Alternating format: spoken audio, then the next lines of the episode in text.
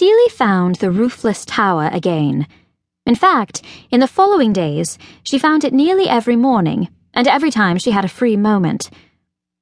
She had no more than to think of the egg before her feet were carrying her to the spiral staircase and the castle was leading her upward.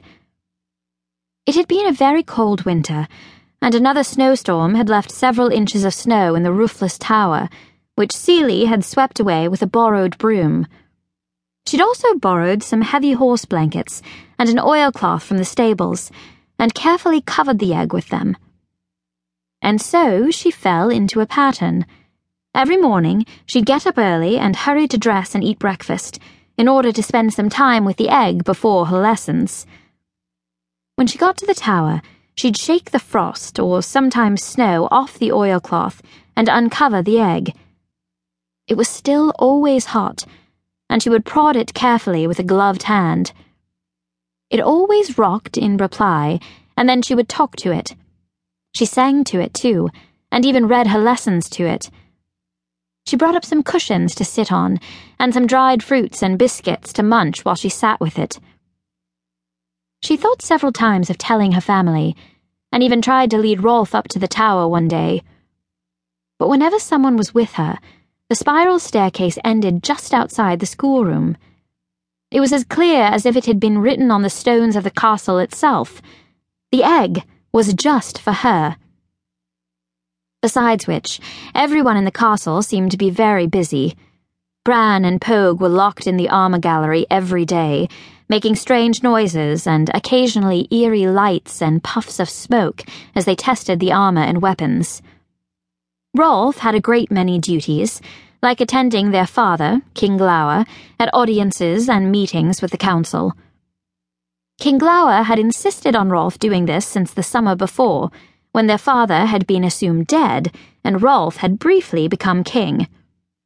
And their sister, Lila, was busy flirting with both the Grathian prince Lulath and Pogue, which was hardly new or unusual, but still very time consuming for her and, in Celie's opinion, irritating. Then, late one Wednesday afternoon, the egg hatched.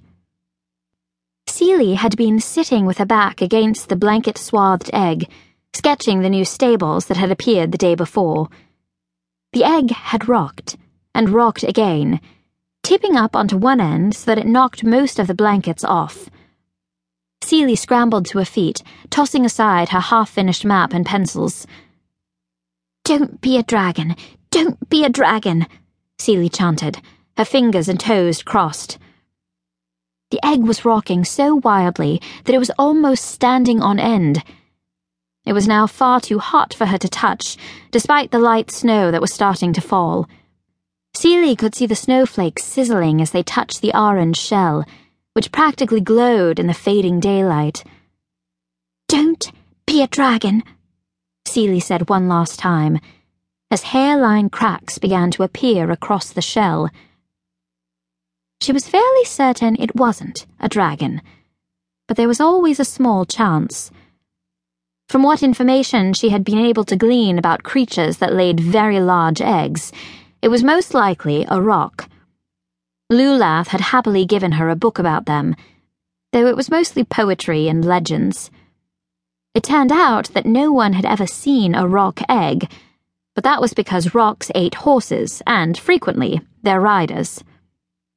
The rocs had almost completely died out in the last century, and Celie had visions of riding to Grath in triumph and delivering the newly hatched baby roc to the mountain caves.